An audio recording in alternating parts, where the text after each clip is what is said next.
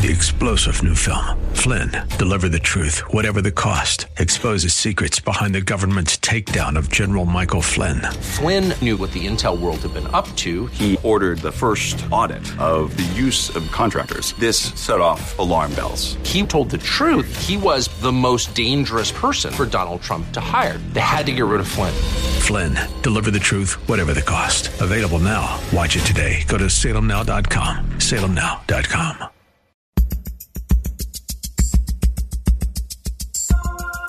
It's Lifeline with Craig Roberts. He's the host of Northern California's longest running conservative talk show. He's a man with a message, a conservative with compassion. He's Lifeline's own Craig Roberts. Well, thank you, sir, and good afternoon. Welcome to the Tuesday, December the 8th edition of Lifeline. Here we are once again, keeping you company in the long commute down the hallway as we are, wow, did we just do this? Back at it once again. We're all, at least for most Bay Area counties, I think with the sole exception of Solano and San Mateo County, back to working from home again, which I suppose maybe as you head into the Christmas season, if you're able to do so, that's not all of a bad thing. Um, however, if you are a restaurateur, dark days, unbelievable. And of course, we're here with the deadliest week in the United States. Hospitalizations continue to climb, and you have to wonder how can we get this over with, and how soon can we make that happen? Amazing things. Well, much to talk about on today's program. And I want to start out perhaps with a statement to the obvious America has a drug problem. And by that I mean we have the largest illegal drug problem of most developed nations. In fact, globally, we come in number four. You'll be pleased to know beating us are Russia, Estonia, and Eastern Europe. But aside from the horror of America's illegal drug problem, we also have a legal or prescription drug problem. In addition to having the highest per capita use of prescription drugs on the planet, we also have the highest per capita drug inflation rate. In fact, prescription drugs in America, you'll perhaps not be surprised to discover, are substantially higher than the next nine highest countries. On average, an American spends about $1,200 per person per year, twice of what they spend in Canada, three times of what they spend in Sweden of only $400 per person. Drug prices in the United States are on average between 30 and 190 percent of other similarly developed nations.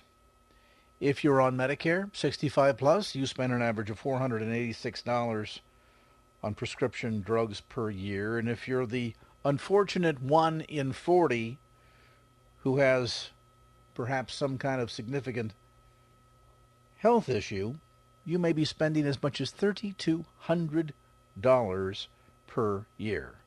Oh, yes, there have been attempts and talk about lowering drug prices and a number of executive orders issued by the administration to reduce drug prices in America, which so far has resulted in a three tenths of a percent increase in prescription drug prices. What to do?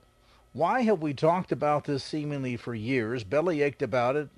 If you are fortunate to live along a border, even gotten in your car and driven to Mexico or Canada to purchase your drugs, and yet here we sit, month in, month out, year in and year out, the highest drug prices anywhere. And ironically, it's not as if we're taking better drugs or different drugs. In fact, in many cases, they're the exact same drugs that our neighbors to the north are consuming at half the cost, and our friends in Sweden consume at one third the cost to help us better understand what's going on with this significant drug problem in America today is Bob Zadek. Bob, of course, is the host of the longest running libertarian talk show in America, The Bob Zadek Show, broadcast here live in the San Francisco Bay region every Sunday morning at 8 a.m. on 860 a.m. The Answer. Bob is probably one of the sharpest guys I know when it comes to understanding the history of the Constitution of the United States. In addition to his appreciation for constitutional law and American history, he is also a best selling author and joins us now. Bob, as always, good to have you on the program. Oh, thank you so much for having me, Craig. And uh, it's nice to get a little contact with the outside world since I'm under home confinement. Uh, I'm locked away at home, even though I have not been accused of a crime.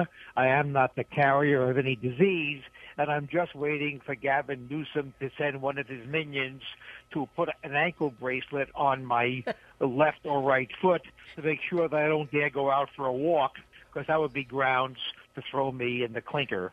So here oh, I am uh, on home confinement. Uh, home confinement, like white collar criminals are often punished, uh, but it's nice to have a little outside contact. So thanks for inviting me, Craig. Well, a, a pleasure to have uh, to have you and uh, to provide a little bit of a distraction there. Here initially, I thought you were going to tell me that Anne had somehow, you know, changed you to a, a, a post in the house, but worse than that, no, it's no, the governor. No. it's come to what I what I do for amusement is I download the Gavin Newsom recall petition and I signed it. I've done it about a dozen times already. Somehow the act of signing it makes me feel better. I don't know what yeah. it is exactly, uh, but that's my that's my placebo. That's my way to lift my spirits. I do it yet again, and I say, "I'll show you, Governor Newsom," and there I go. And undoubtedly, you have uh, plenty of company in that, if not literally, at least figuratively. Well, let's get down to cases here, Robert. The issue of drug prices in America. Uh, this is a far more complicated matter than simply saying, well, let's pass a law, let's hand down an executive order and tell those drug companies they're making too much money. Um, as you have uncovered, this is sort of like peeling back the layers of an onion that has to do with everything from not just big pharma, but even the FDA and how we go about managing and controlling drugs and therefore drug prices in America. Help us understand more. What's going on here? Well, first of all, uh, you have to understand the system we have in this country, the bizarre, irrational system called prescription drugs. Now, most people, their only contact with prescription drugs is they go to their doc because they don't feel well. The doctor writes what is called in the trade script, which is prescription uh, on the inside. He writes a script, and you take it or you send it to the pharmacy, and you get the drug. Now, nobody has much contact or thought about prescriptions other than that. But did you ever wonder why, if you want to use 800 milligram aspirin or Tylenol, you need a prescription? But you can buy all the 200 milligram Tylenol you want in the whole world. And you could buy 200 milligram Tylenol over the counter, take four of them, and there you have 800 milligrams without a prescription. Kind of irrational, isn't it? Well, as they say, let me explain. It's really quite simple. The system we have in this country, and it is somewhat unique in the civilized world, if that's the part of the world we find ourselves in, the system is that since about 50 years ago, the federal government, so this is relatively new in most people, in many people's lifetime, the, the federal government makes a decision as to every single drug, and that itself is a defined term. Let's just say we kind of know what drugs are. As to every single drug sold in America, the federal government, yes, those bureaucrats who give us lockdowns, the federal government will decide if that drug can be sold over the counter without a prescription or whether it requires a prescription. It does so in its own Byzantine, secretive way, deciding whether or not consumers can be trusted making a decision about this drug. In other words, we really can't be trusted, nor can our doctor be trusted to decide what should be taken with what instructions. Now, the system used to be that the drug manufacturers manufactured drugs and they dictated, they said, well, this drug can be subject to misuse or it's confusing. So we instruct pharmacies not to sell this drug to anybody unless they have a prescription. In other words, the the drug companies decide what should be sold over the counter and what should have a prescription. Now, why would they make that decision? Well, if they felt a drug was dangerous, whatever that means, but in their judgment, and they didn't want to be sued if somebody overdosed or used it incorrectly. As, it, as a protection against being sued, they said, we let the doctor decide. So if somebody takes the drug, drug and overdoses, the fault is the consumer or the doctor, and we can't be yelled at. If, on the other hand, a drug is not dangerous or the instructions can be made clear, then it can be sold over the counter. In other words, a healthcare professional who you select, Craig, your doctor, will decide uh, how much of this drug you should take and under what conditions. And if the drug company decided this was safe, then it can be sold over the counter. Now, you talked about drug pricing. Let's see how that affects pricing. Well, what hap- it happens that drug companies love to have drugs requiring a prescription. Why do they like it? You would think their sales are lower. No, they like it because if drugs are sold pursuant to prescription, that means that health insurance, Medicare, Medicaid will generally pay for that, which means it's free or pretty much free to the consumer. Therefore, the consumer doesn't care what it costs. So the drug companies can charge buckets of money for prescription drugs because nobody knows what it really costs. Craig, any prescription you've bought in your adult life, you have no idea how much it costs because the insurance company pays. Now you'll say to yourself, well, maybe the insurance companies don't want to pay a lot. They don't really care either because they just build it into their premium. And therefore, whatever they pay, first of all, they negotiate lower prices, and second of all, they build it into the premium. So nobody cares what drugs cost for prescription drugs. Now, compare that to over the counter. When you go into CVS or Walgreens and you look at the over-the-counter drugs, the cough medicine, the uh, the throat lozenges, whatever it is, they're always on sale. They're really cheap because that's consumers are paying real money and therefore there is price competition. So we have a system now where the federal government dictates what should be sold uh, on prescription. The drug companies really like the federal government to require prescriptions so they get to, as I said, charge higher prices. And and usually the federal government will do what the drug companies ask them to do in terms of prescription or over the counter. So because we do not have a market, a free market for prescription drugs, nobody knows what they cost. It's somebody else's money in most consumers' minds. Therefore, the prices are out of whack because there is no marketplace. Now, one little other comment, if I may, Craig there are two segments of our economy that where the price increases year over year always is higher than inflation. Those two areas are healthcare and higher education. What do those two areas of the economy have in common?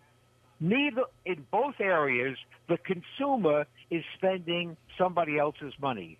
With higher education, students are spending student loan money, which is invisible to them, and it's soon going to be free anyway when Biden gets in. So they are spending the lender's money. In healthcare, you're spending the insurance company's money. So those two areas where there is no free market, there's no price competition, they always are higher than the increase in inflation. That's not an accident. So the problem is very simple once the federal government gets out of the prescription compelling business and puts it back in the hands of doctors and consumers. Consumers can decide what medications to take after consulting with their doctor and get the federal government out of the consumer, the prescription writing business. There, not that complicated after all, Greg is pretty basic. I want to dig a little bit deeper. We'll do that right after a quick timeout. Bob Zadek is with us today.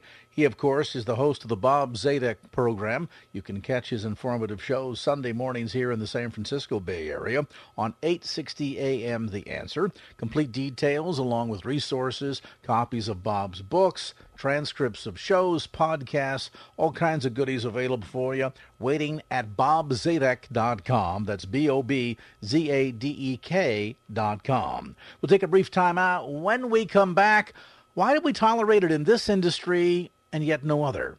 Details around the corner to get us around that corner. Here's the latest from the KFAX Traffic Center.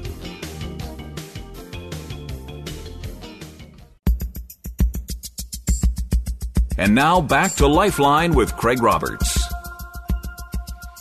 We are beginning to unravel some of the uh, complicated layers of prescription drugs here in America, why the prices are so outrageous, why this seems to be one area. And here's an important question for our expert today, Bob Zadek, host of the Bob Zadek Show. Again, details on the web at bobzadek.com. His program, Sunday mornings at 8 a.m. here in the San Francisco Bay Area on 860 AM The Answer, and you can check out his website for information about where the program is broadcast across the country. If you've got friends elsewhere that you'd like to invite to tune in. But I, am curious, Bob, we were talking about virtually any other industry in America today, and the conversation was surrounded by terminology like price fixing, collusion, market manipulation.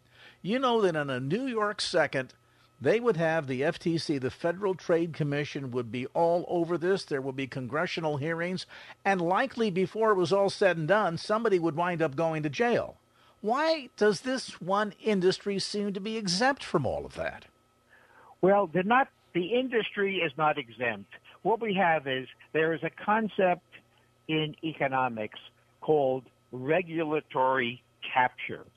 That is the phenomenon whereby an industry is regulated, but the industry which is regulated has captured control, not actual control, but de facto control over the regulator. So the regulator exists to protect the regulated rather than to protect the consumer. It happens in lots of areas, large and small. It happened a lot in environmental areas. Um, when you if you remember the uh, the oil spill in the Gulf of Mexico many years ago, um, where there was an oil rig, uh, the BP oil spill, which cost billions oh, yes. of dollars. Well, that was an example of the regulators cut the drilling company, the contractor for BP Oil, lots of slack and didn't examine because they were they wanted to make to protect the regulated from excessive pricing and control, and they did that because they were in league with each other, not in a criminal way. There's no suggestion there was bribery involved. They just take care of each other. There's a lot of uh, revolving door. People go back and forth between the regulated and the regulator, so they know each other. They hang out at the same places. So regulatory capture is not unusual. In banking, it predominates. Uh, the banking bill that was passed in 2008 after the alleged financial meltdown, uh, that was a bill that large banks loved. It increased the regulation, but large banks could afford to pay for the regulation. Smaller banks could not. They didn't have as big an earnings base, and therefore the the regulation that came out of the crisis in 2008 drove smaller banks out of business exactly what the big banks wanted. So let's not be surprised. It happens all the time. And the answer is regulatory capture. But there's another reason um, why what happened to the drug industry. Politics, remember politics, Greg? It happens. Uh, decisions are made not in the best interest of consumers, but so that politicians can be elected. Now, one little story about prescription drugs will explain it all.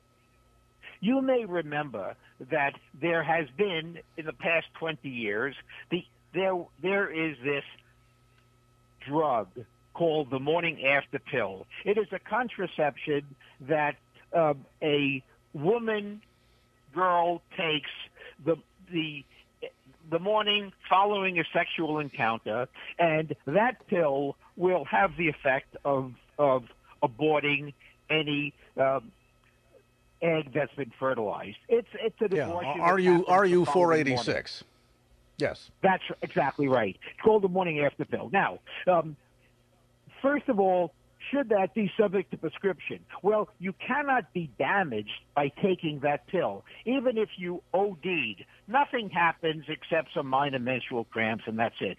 So therefore, it is as safe as Tylenol over the counter. But because of the of conservatives who have strong feelings about abortion and consider that to be a form of abortion, um, they wanted it to be subject to prescription. And then after a while, when it was proven to be safe, the Obama administration reluctantly consented to allow it to be sold over the counter, which means the price goes way down. But President Obama said, no, it cannot be sold over the counter to young women younger than 17. Why? Because Obama said it just was offensive to him to have a young teenage girl go into a drugstore and say, I'd like bubble gum, I'd like some batteries, and give me some morning after pills. And that was offensive to Obama on a social basis, not on a medical basis, but so it was that now a young girl who could buy a thousand Tylenol over the counter, enough to kill her, could not buy over the counter prescription, over the counter morning after pills, which could never harm her because it was a political it was political. Finally, the FDA reluctantly, with a lot of political pressure, finally said, "Okay, it can be over the counter." Um, and we, but that was just. I'm telling you the story to show how prices are affected by non-medical considerations as a way for elected officials to make personal decisions for you and I, rather than have us make the decisions. So Congress now today is in reluctant. I'm sorry. Go ahead. Yeah, I was going to say today, um, Andy Biggs, uh, representative out of Arizona, has introduced legislation into the House that is aimed at eliminating the federal prescribing requirements. Uh, basically, essentially saying, and I'm quoting here, for over 80 years, we've been operating under the nanny state mentality that Washington bureaucrats know what drug choices are best for our patients and then goes on to say that it's time to uh, end the prescribing requirements. Do you think there's ever a chance of that actually seeing the light of day? It depends on who gets elected. Uh, if I got elected, the answer is you bet. If you got elected, the answer is probably. If Biden gets elected, no, I tend to doubt it. He's he's um, a nanny stater, tried and true. So the answer is no. So why do I care? As a libertarian, I'm not a doctor. Why do I care about it? I care about it because I'm offended that somebody in Washington who will never meet me and I will never meet happily makes a decision what I can be trusted putting into my body. No, I know better than that person. And if I have any doubts, I will ask my doctor, who I do trust. I don't trust somebody who's elected to the House of Representatives or somebody serving in the executive branch. I don't trust them to know what's best for me. Uh, they have other agenda. I do trust my physician. And even if I was going to take an over-the-counter medication, if my physician said, here's the dose you should take, I would follow that, even though the government allows me to take more. I am not suicidal. I leave my, my health to my professionals and to myself. And I leave my family's health to me and my family members. I don't need Washington controlling that. So as a result of Washington inviting itself into the doctor's office to join you and your physician, as a result of Washington do that, as you open your show, drug prices are high, and more importantly to me than the price is the decision making is removed so that I have not permitted access to a drug unless somebody in Washington says it's okay and I get permission from my doctor. It removes an important decision, what goes into my body, from me and places it in a faceless, nameless bureaucrat who has nothing in common with me. And that's why we are chatting about this this evening. And of course, the ultimate irony, as you point out, is you can't uh, um, purchase 800 milligram of Tylenol, but you can go purchase 200 milligram and take four and have the exact same result. It just shows the disconnect that is inherent to the way this is managed by Washington, D.C., and of course, much to the delight of Big Pharma, the insurance companies. All those costs are passed on to you and me, so we have artificially high prices because of all of this, and the story continues. Bob Zadek, host of the Bob Zadek Show. We invite you to check him out Sunday mornings on 8:60 a.m. The Answer. Complete details, including information about past guests and other resources available at Bob's web- website. Check him out at bobzadek.com. That's B-O-B-Z-A-D-E-K dot com. All right, here at 535, let's get caught up on traffic.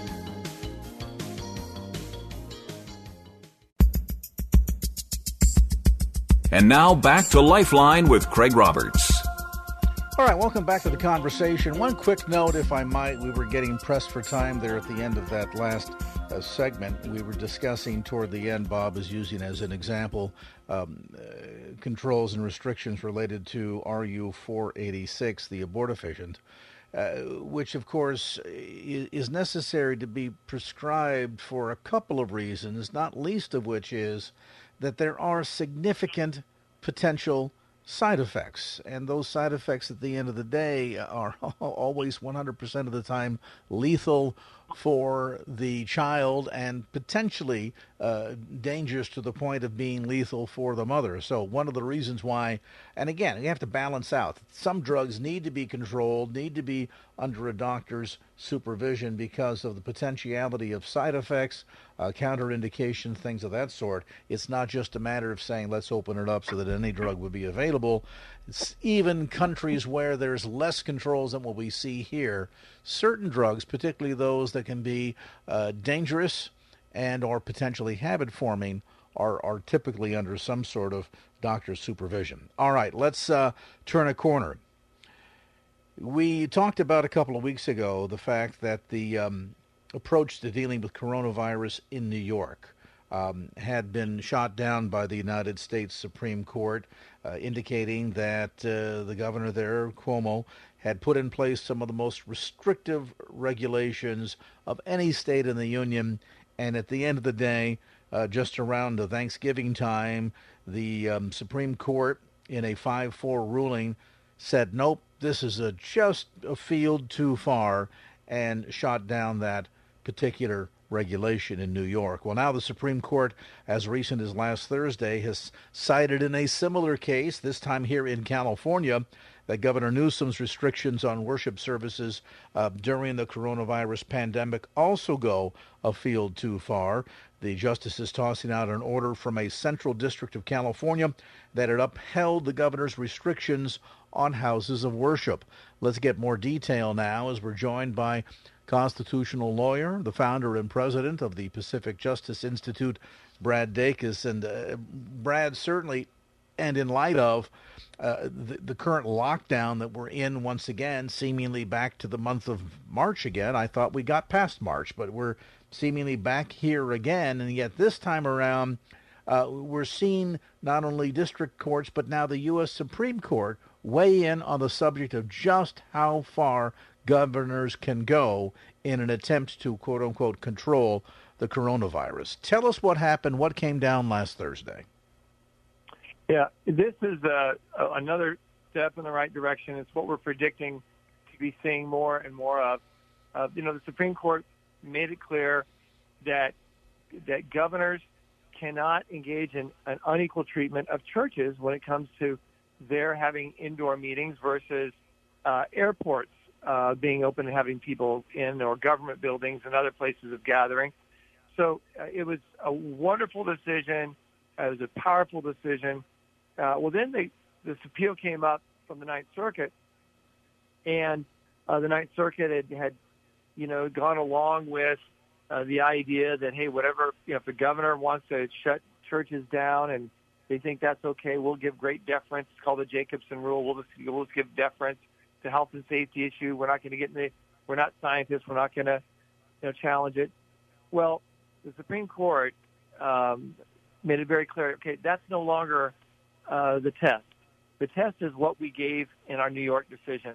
So we're so he said that they said to the Ninth Circuit, we're sending this case back to you, the Ninth Circuit, and we want this reheard in view of the standards that we established and made very clear in our earlier decision that the Constitution is never to be put on a shelf. The government has to always provide equal treatment and equal protection, particularly when it comes to religious freedom and houses of worship.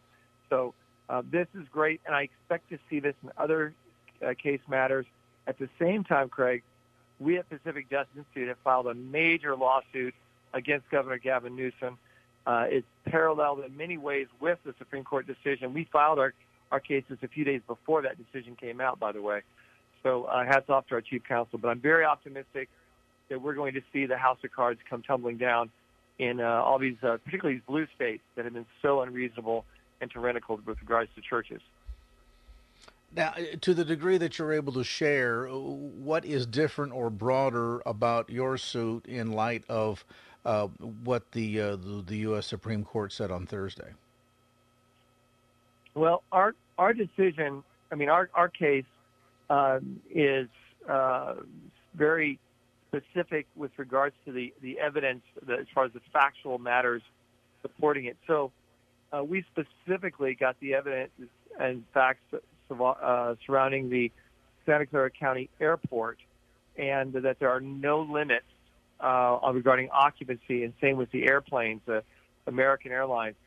So uh, ours has the, the, the fact base that is makes it very clean and very easy for the Supreme Court to apply the, the, the rule of law that it recognized in the case and apply it in a way that's um, very uh, tight and very closed, uh, closed and shut uh, moving forward, uh, in, in a way that we're not going to have to go back and forth again uh, because of the way we've laid out our case. It's going to be pretty definitive, and it's also very, very broad as well. It's actually broader in in its uh, application of the law that uh, I think is going to going to be uh, acceptable to the Supreme Court based on what they decided. I think they're going to uh, to sign off on it. But I'm, I'm very optimistic uh, moving forward. The only thing churches need to do, they can have indoor services at this point, even though it goes against the governor's rule. But the Supreme Court says churches can have indoor services so long as they engage in all the, the, the safety protocol and, and above reproach regarding masks and distancing, et cetera. And we have that checklist on our website to ensure that that happens. And again, folks can go to pacificjustice.org to get more information pertaining to uh, that checklist. I know that there's been so much confusion related to this. I mean, it's not just the management of of uh, COVID since the beginning, but uh, one county, one regulation, a different county, a different regulation. Some are enforced, others are not enforced, and it it almost requires to have a law degree like Brad Dacus to try to figure it all out. You're just trying to pastor a church, right? So if you want more information, again, pacificjustice.org. That's pacificjustice.org. Is there any sense, Brad, in terms of timing in relationship to uh, your suit, given the fact that now we've got yet another set of lockdown orders here? So uh, it would seem to me time is of the essence temporary restraining order. Uh, the judge uh, denied the TRO, and uh, now we're going to be filing for writ. Uh, so it's on a very, uh, what I call a definite fast track. But we're very confident we got a Supreme Court, I think, that's willing to uh, to take it up and uh, to uh, to make sure that we, we get it done. Uh, also, some good news. Um, a judge, a federal judge, Judge uh, Chapin, uh, in Southern California, ruled that businesses.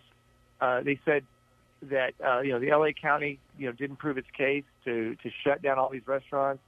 And then the judge says, but now we've got the governor shut down. So now the, uh, restaurant associations have to amend their complaint, refile it against the governor's shutdown.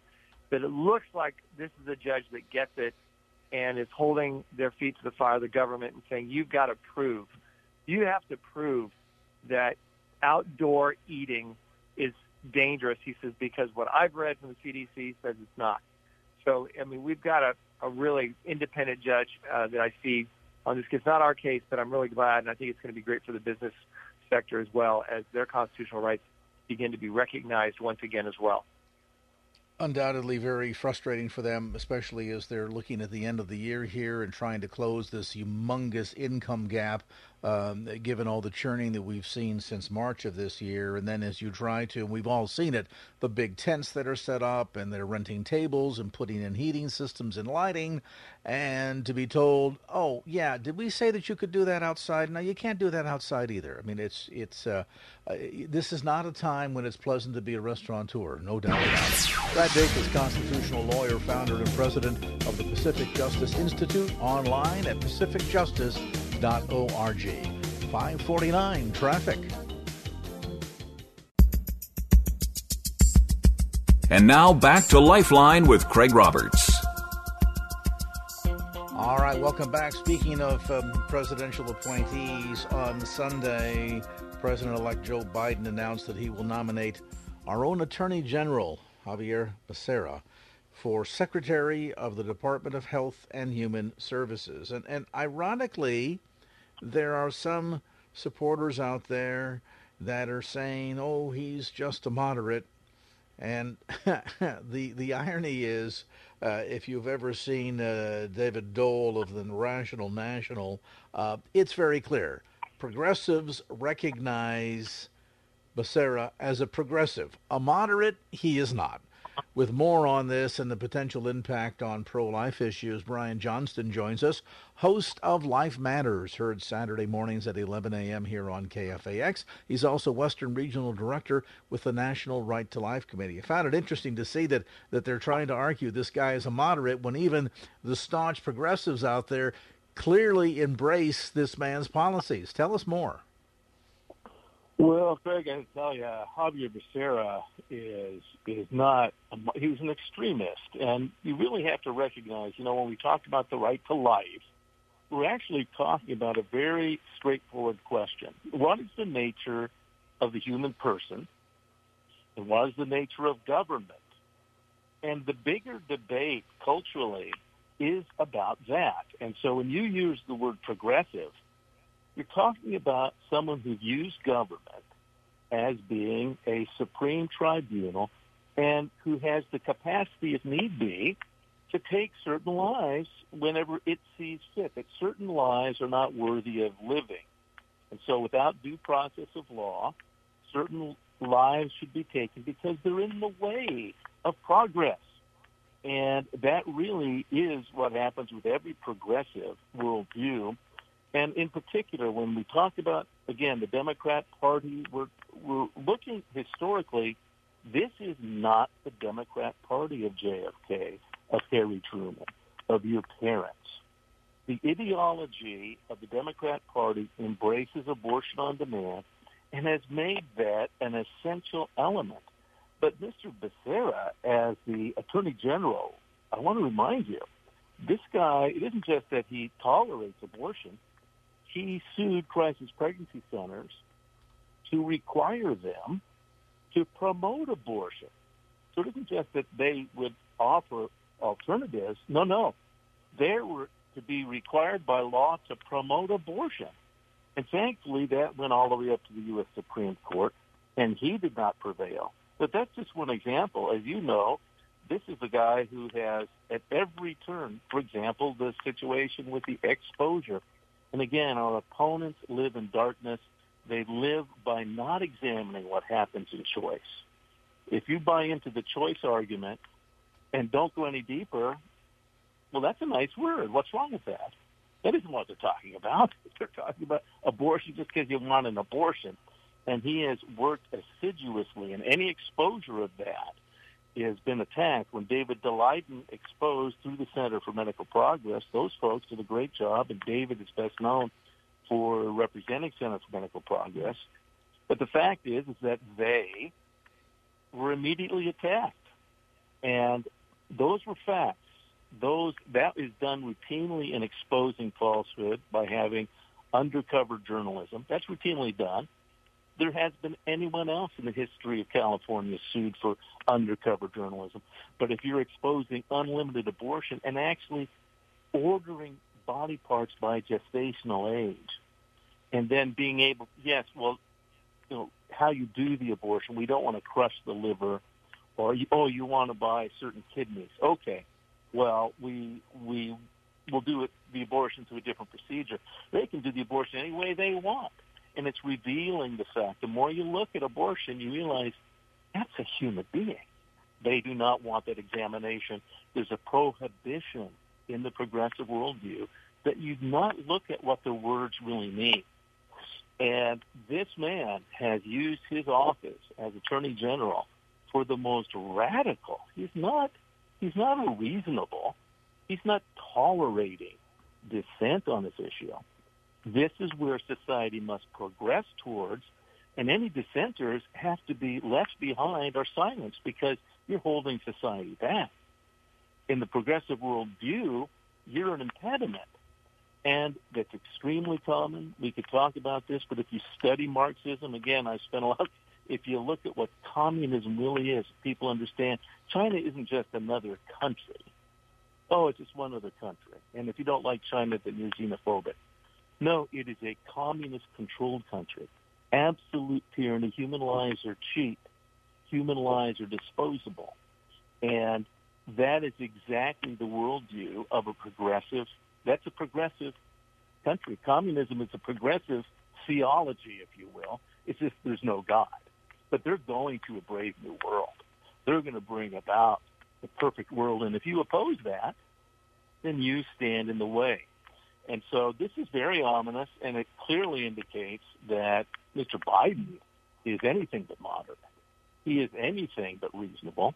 He is going to bring with him the entire train of the current Democrat Party and the most radical folks in it. And, and of course, you know, it, it should be noted that Becerra has a history and track record um, with organizations like uh, and other pro-abortion groups, uh, where he receives very high marks. So let let's not uh, have that that point lost on us either. It'll be interesting to see uh, once we get down to it what that uh, confirmation hearing sounds like.